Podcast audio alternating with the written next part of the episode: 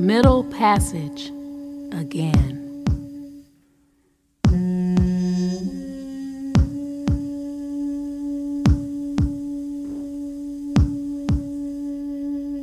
Again, we are in the middle passage. The place between where we have been and where we are going. Between brutality and humanity. Between justice and equality. Between the past and the present. And the future of our children, our lives, and our democracy. Broken, fragmented, and shamed. We are in the middle passage again.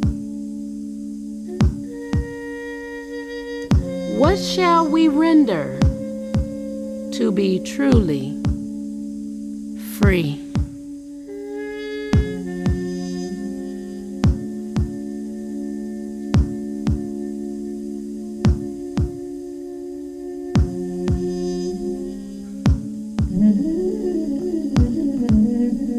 Imagine